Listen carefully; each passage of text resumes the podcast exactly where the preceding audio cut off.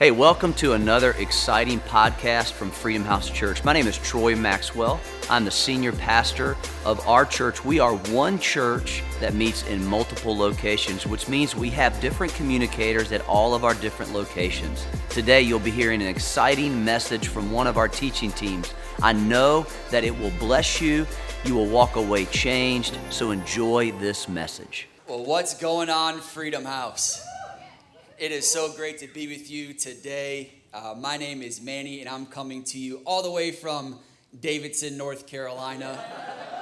Just about 20 minutes down the road, not too far away, but it is an absolute pleasure and a privilege to be here with you today. Uh, I gotta tell you, I was excited to come to Central because you all are the OG, the OC, the original campus. And I've heard I've just heard from a couple of people that there's a little bit of a different type of a swagger here. And we'll see how that goes, but it is just such a blessing to be with you all tonight. And I'm excited about bringing God's word to you. So if you're ready, say, I'm ready. I'm ready. Awesome. Well, I got to tell you, um, my life over the last six months have felt like a country song. Uh, why have they felt like a country song? Well, in the last six months, I got married. I got a dog, and we moved into a new house. So I was thinking, man, for me to have a number one hit in the country music industry, all I need to do is to get a truck and a Yeti cooler, and I think I'm well on my way. But in all seriousness, uh, this is a picture of my wife and I, Ashley. We got six married six months ago. Uh, it's been a, a whirlwind of six months, but it's been an absolute blast. She makes me better. She gives me the ability to be up here with you all today. Uh, I'm trying to score as many brownie points as possible right now, so I can keep talking about it. Um, but a little bit about me. I also had the opportunity to be a part of the teaching team. Uh, in addition to the teaching team, I had the opportunity to be a part of CMS. Check this out really quick. If you don't know, for the first time, and I don't know how long or if ever, Freedom House Church, a church has partnered with a public school system to be able to bring leadership teachings with biblical principles intertwined to our teachings that we get to bring to so many different teachers, to so many different students, to so many different schools. And so it's so great to see the fruit of what we get to be a part of at Freedom House Church. And speaking of fruit, I just have to give honor where honor is due and talk about our senior pastors, Troy and Penny Maxwell to see the faithfulness that they have over the last years of building this church and to see what they give us the ability to do, to be a part of a culture and an environment, to be able to worship Jesus like never before. And so I'm just so grateful. Can we just thank God for having senior pastors like Troy and Penny Maxwell? It is a blessing to be a part of this church. So we've been in a series called Crop Circles. This summer has been a summer of all about miracles in motion. And we've heard some great messages over the course of this summer. Uh, just a snapshot, I, I, heard a message from Pastor Troy, and what he said is repetition creates our reputation. What we do over and over again is going to be uh, repeatedly what we do. Then we also heard a message from Olin Carter, and he said, What has been tested can be trusted. What has been tested can be trusted. And so, as we continue this series, we've been encouraged to go out into the lobby and every location we have a white wall or a white board. And we've been encouraged to put prayers and miracles that we've been praying and hoping and wishing and just believing God for and circle those prayers. And I was reading that board a couple of weeks ago as I was preparing for this message. And one of the, the prayers was a very simple prayer, but it said, to have a safe flight to X destination. And that reminded me as we get into the message today, it reminded me when Ashley and I we were coming back from our honeymoon. We were flying back over the Pacific Ocean, and we were in the airport getting ready to take off uh, from this from Hawaii. Actually, we were in the airport. Our plane kept getting delayed due to weather, and we think, oh, not a, not a big deal at all. It's not a big deal because we have three hours in LAX. We got plenty of time. Well, it kept getting pushed back. It kept getting pushed back till we had about a 30 minute window, but then we finally boarded. We get on the plane the stewardess actually says, Hey, you two, we have two exit row seats with extra leg room. Would you like it? Like, well, absolutely. That sounds great. We'll take the exit row. We sit down, the plane takes off, and about 20 minutes into the flight, we start experiencing a little bit of turbulence. And it wasn't a big deal for us. Both Ashley and I, we fly a lot, so we were used to the turbulence. But then the turbulence got a little bit worse. It kept getting a little bit heavier. And about 45 minutes into this flight, Ashley's looking at me and asking me, Manny, is, is this normal? I've never experienced anything like this before. The stewardess actually took their seats. They stopped serving drinks. They put their seatbelts on, and you know it's bad when they're sitting down. So, and as the as the man of the relationship, I said, "Yeah, it's normal. It's not a big deal. Um, stuff like this happens all the time." And at the time, I'm watching a movie, and I'm to this day, I have no idea what genre it was, no idea what title it was, because all I was thinking about is stop letting your legs shake because Ashley's gonna see how nervous you really are as well. I mean, we were just dropping. So the, the pilot finally comes over the intercom and he goes, Well, ladies and gentlemen, I'm sorry for this turbulence. It's the worst I've seen all season. So that's not very comforting. But I've convinced the FAA to let us go down a mile to see if we can get some smoother air. So we, we dip down a mile, see if we got smoother air, and nothing. I mean, we are just rocking up and down and dropping. You're losing your stomach, and you're just praying that if I see feet again, I will serve you for the rest of my life. I swear. But it was bad. It was bad. The pilot comes on about 25, 30 minutes later. He goes, Folks, I'm sorry to say we can't go any lower because we're the lowest we can go. We can't go any higher because we're too heavy. We're stuck here in the middle. So, as we continue our series today, I want to talk to us about what do we do when we find ourselves in the middle? What do we do when we find ourselves in the middle of a storm? What do we do when we find ourselves in the middle of a mess? Have you ever felt like you've been in a situation? Have you ever felt like you were in your or over your Pacific Ocean in a storm to where you thought there was no way out, there was no way around it, you couldn't see past what was happening to you in that moment? You felt almost hopeless and trapped. See, I know that life is messy, but what I also know is that Jesus wants to meet us right in the middle of everything we have going on. I believe, and just because you may be going through something right now, please don't feel or think that you're weird or abnormal or no one else can relate with you. Because I believe we all fall into one of three categories. The first category is you're in the middle of a storm. The second category is you're just coming out of a storm. And the third category is you're heading towards a storm. Because life can hit and it can hit hard, but it's what do we do when life hits and how do we navigate through it all and still believe that Jesus can and is willing and able to do miracles in and through our lives. And so, to help us paint this picture, we want to look at one of the most talked about individuals in the Bible. It's the Apostle Paul. Now, Paul, if you've been around church for a while, you know who this guy is, you understand his story. But if you don't know who Paul is, he, he becomes one of the most well known Christians in all of history. But how many of us know that Paul had a past? Paul had a past. I mean, this past, his past was so bad that he was known for the severe persecution of Christians. He was known to beat Christians, he was known to imprison Christians, and he was known to even allow the killing of Christians. I mean, this guy had a past. Look at Galatians chapter 1, verses 13.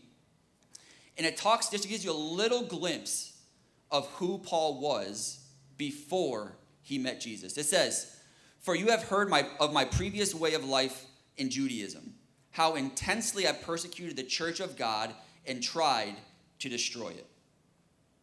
Paul's past was bad. See, he was mean, he was vicious, but Paul was doing his thing. He was on his way to persecute Christians. He was on the road to Damascus to go persecute Christians. And this is where he met Jesus in a real way. So, how did Paul, with a past like his, how did he become outside of Jesus? How did he become the second most well known, influential person in the early church? I believe we see throughout scripture pertaining to Paul is that Paul took action. That became the catalyst for his legacy. So we're going to look at three actions that Paul took today that became his legacy, but, could, that, that, but that could also help us navigate through our middle. So, what's the first action? The first action that Paul took is Paul made his pursuit greater than his past. Paul made his pursuit greater than his past. See, Paul, Paul met Jesus in such a real way on the road to Damascus, but God had also every reason that you could ever imagine not to use Paul. I mean, think about why would God use someone like Paul when he was known for killing his people, for sending them to prison, and for beating them? God had every reason, but here's the great thing. Even though Paul had that horrible past, Jesus still met Paul right in the middle of it all. See, we also see, if you look at uh, Philippians chapter 3, verses 13 and 14, it reads Brothers and sisters, I do not consider myself yet to have taken a hold of it, but one thing I do, listen to this, forgetting what is behind and straining toward what is ahead. I press on towards the goal to win the prize for which God has called me heavenward in Christ Jesus. I'm forgetting what is behind. Paul wrote that for us. See how easy it is, how easy it is for us to remember, you know, what we did 5 minutes ago, what we did last week, what we did a year ago, what happened to us 10 years ago. But we have to believe that no matter what is going on in our life right now, God is wanting and willing and able to meet us right here in the middle of it all, just like he met Paul on the road to Damascus. See, we see stories like this flooded throughout the Bible. We see stories like this flooded throughout history as well. If you look at the majority of autobiographies, how are they written? The first half of every single autobiography, or most autobiographies, I should say, are all about their trials, tribulations, temptations, their troubles, all the T words, right? Flooded with all the bad stuff. It, it's not until they get to the second half or the last few chapters of that book is when they find out what they're truly made of. Let's look at just real quick uh, Abraham Lincoln, for example. Most of us know who Abraham Lincoln was. He became one of the most well known presidents in U.S. history. But how many of us know President Lincoln also had a past? Had a lot of failures. So many failures that most of us or some of us might think, man, why in the world would he continue on this path of pursuit? See, let me just read a couple of things that happened to Abraham Lincoln from the year 1832 all the way to the time that he was elected the president in 1860. 1832, he lost his job and was defeated for state legislature. 1833, he failed in business. 1835, close death in his family. 1836, he had a nervous breakdown. 1838, he was defeated for speaker. 1854, defeated for U.S. Senate. 1856, defeated for nomination for U.S. Vice President. 1858, defeated again for U.S. Senate. 1860, elected president. How easy would it, have, would it have been for him to say, I'm going to pursue something different? How easy would it have been for Paul to say, Man, I'm too messed up.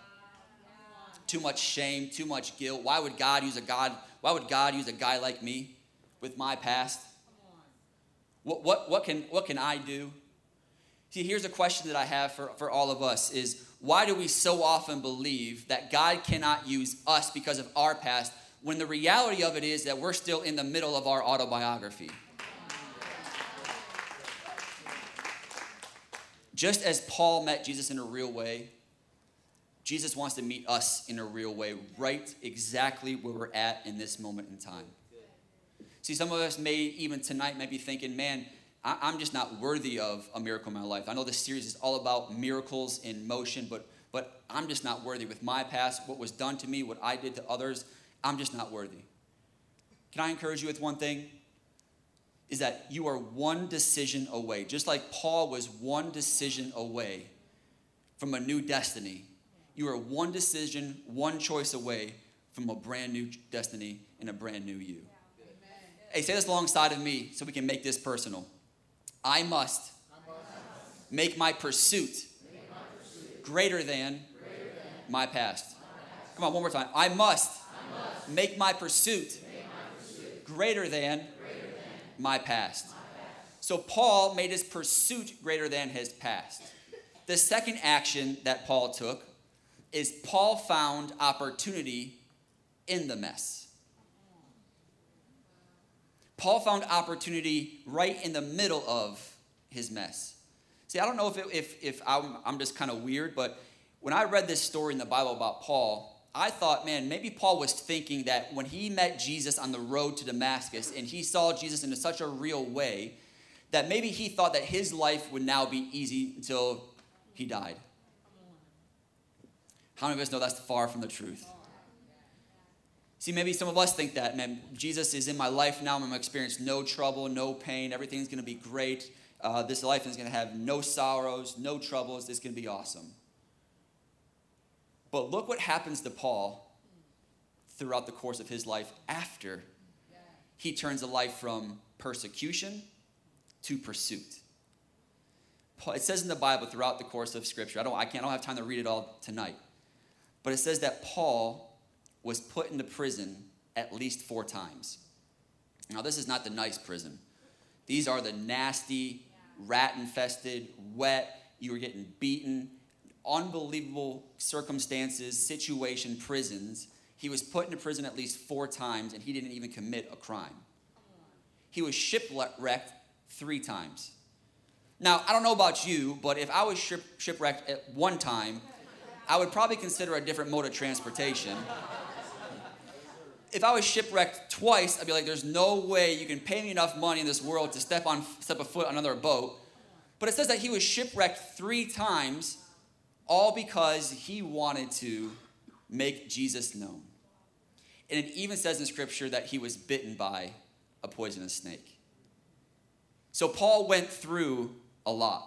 Paul didn't have an easy life, but he found opportunity in the middle of anything that and everything that he was going through. He found opportunity in the middle of his mess. Look what he says in Philippians chapter 1 verses 19. It says, For I know that through your prayers and God's provision of the Spirit of Jesus Christ, what has happened to me will turn out for my deliverance. What has happened to me, shipwrecked, imprisoned, beaten, flogged, no matter what has happened to me, it will turn out for my deliverance. See, Paul had a perspective knowing that in the middle of his mess, he could find Jesus, but also find an opportunity right in the middle of where he was. He goes on to say in Philippians chapter 4, verse 12, it says, I know what it is to be in need, and I know what it is to have plenty. I have learned the secret of being content in any and every situation, whether well fed or hungry, whether living in plenty or in want. See, Paul had a perspective he knew that his mess gave him the ability to produce a miracle in his life. See, with, if, you, if you look throughout Scripture, think about this for a second. When Jesus was on this earth, most miracles that he performed was because someone was in the middle of a mess. He healed the blind, they were in the middle of a mess. He healed the sick, middle of a mess. Raised the dead, middle of a mess a majority of miracles that Jesus performed was because someone was in the middle of a mess. So, what do we need to do in our lives to find the opportunity in the middle of our mess? I remember this like it was yesterday.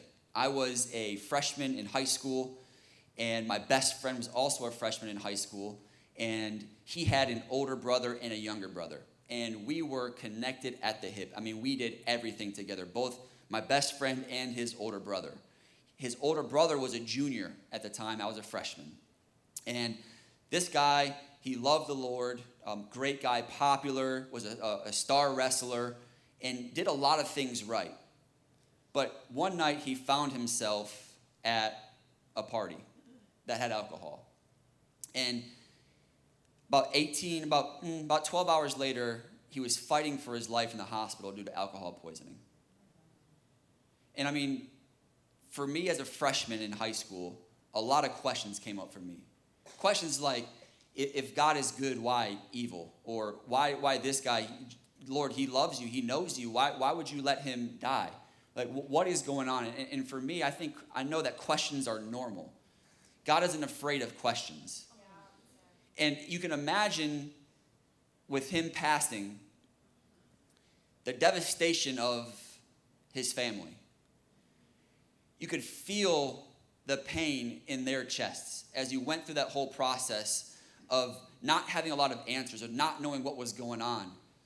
But what I love most about this family is that they found opportunity in the middle of their mess.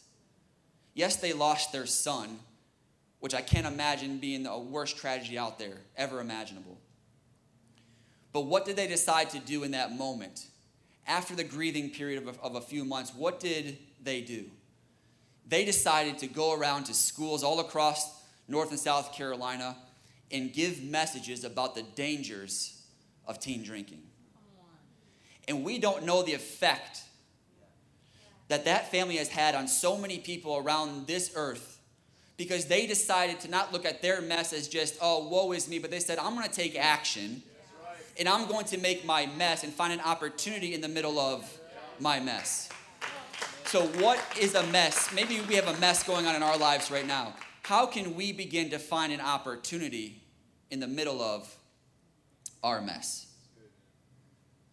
Because we have to know that without the messes in our life, miracles wouldn't be necessary.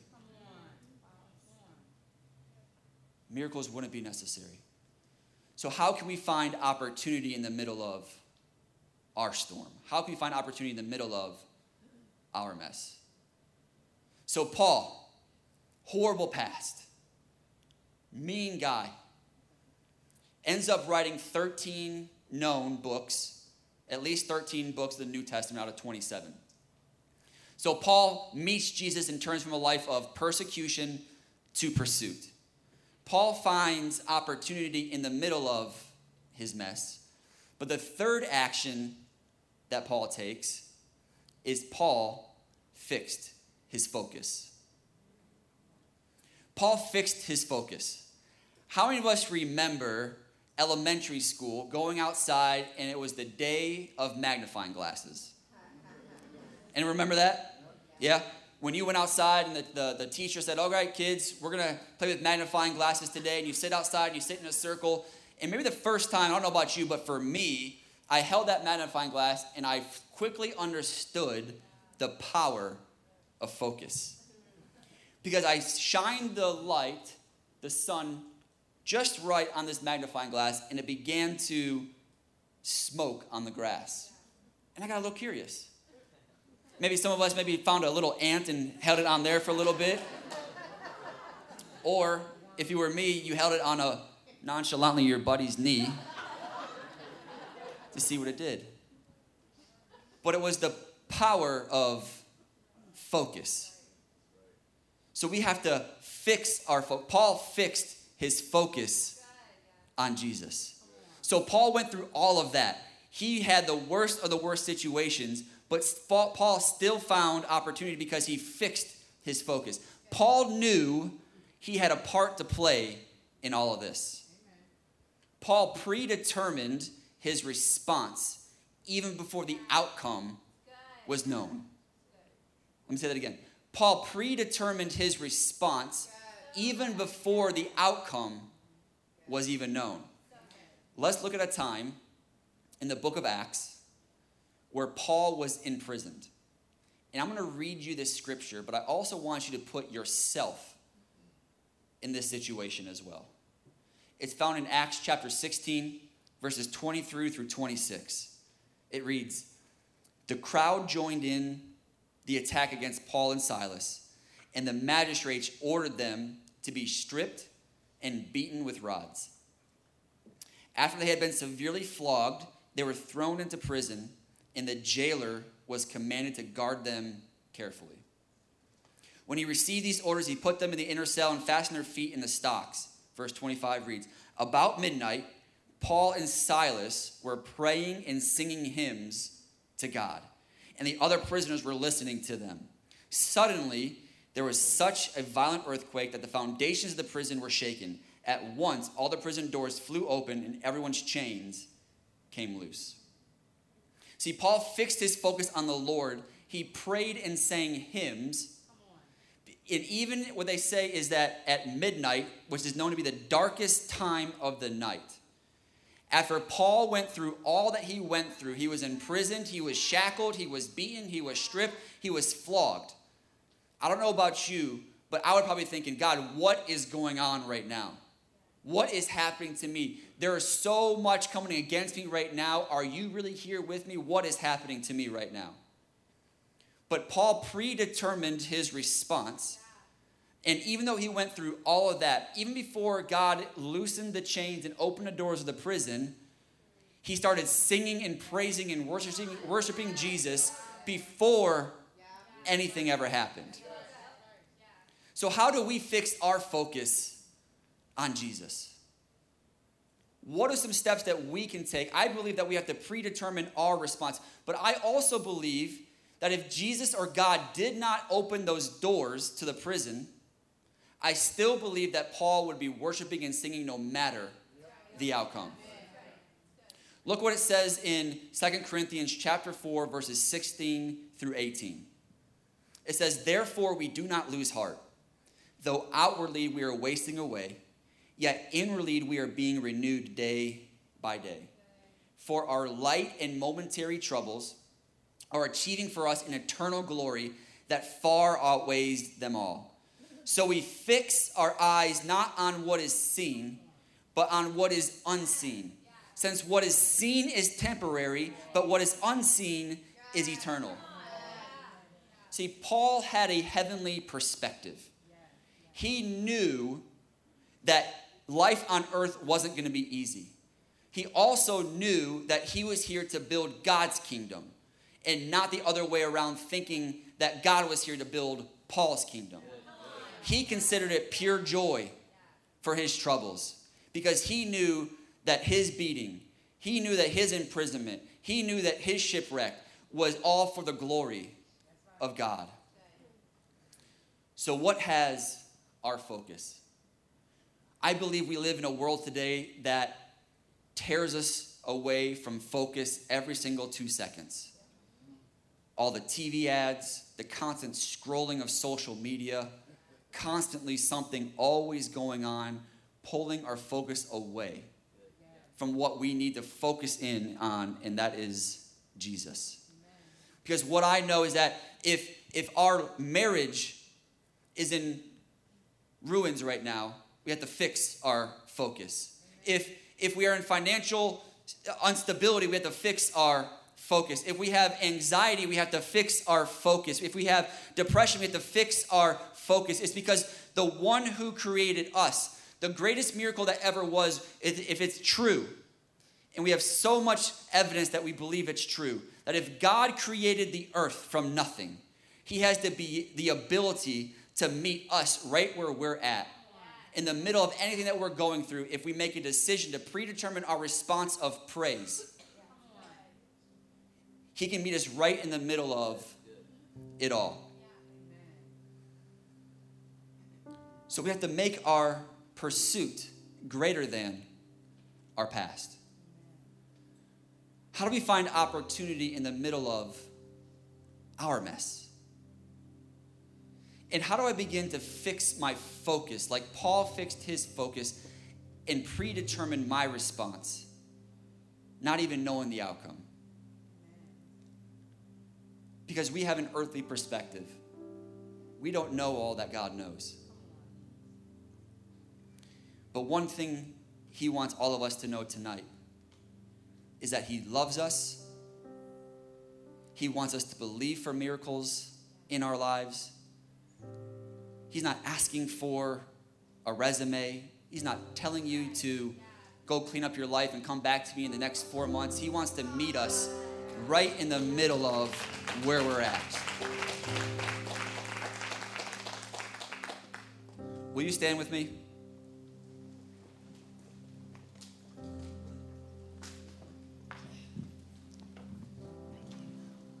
I don't want to leave here tonight without giving some of us the opportunity to have Jesus meet us right in the middle of where we are. Some of us may be going through messes right now and storms where we literally feel like we have nowhere to go. We would have no idea what to do. I don't know where to turn to. But I want to invite you to take an action. Will you bow your heads and close your eyes with me? Maybe your focus has been in so many other places, and you've heard about Jesus, but you've never really fixed your focus on who He is. But I'm telling you right now, He loves you. He wants a relationship with you. He wants to meet you right where you are. And if that is you and you're saying, Manny, I feel that in my spirit right now that Jesus is calling me into relationship with Him, I want you to do me a favor and take a small step of faith and take an action. Just as we saw Paul take action throughout his life that led to a great legacy for Jesus. Take an action tonight by raising your hand to accept Jesus. So, on the count of three, if you are to accept Jesus as your Lord and Savior, I just want you to raise your hand with me. One, two, three. Thank you. Thank you. Amen. Church, I want to say this prayer. And for the benefit of those who are saying it for the very first time, let's all say it together. Repeat after me Dear Jesus, I know I'm a sinner in need of a Savior. I believe you died and rose again. I invite you into my heart and I invite you into my life. I choose to trust. I choose to love you. Thank you for everything you are doing in my life. Today, tomorrow, and forever. I choose you. And with your head still bowed and eyes still closed, I just want to take a moment and pray for the ones that are in the middle of a mess. Maybe you find yourself in a storm right now that you, again, you might not know where in the world to turn. Maybe you know Jesus, but your focus has been so off. But you know you have to make a commitment tonight to fix your focus on Jesus. If you would just raise your hand if that's you, I just want to say a quick prayer for you. Thank you. Yes. Let me pray for you. Father, thank you so much for the hands that you saw were raised right now, Father. We pray for strength in this moment. Even though we may not know the outcome, Father, we predetermine our response to you, Father, knowing that you are a good God, that you created everything here, and that you are able to do immeasurably more in and through our lives, Father. Thank you for sending us here tonight to be able to worship you. Father, give us strength in this week. Give us strength throughout our lives, Father that we may be able to come to know you more. And right now, we make a commitment to fix our focus on you.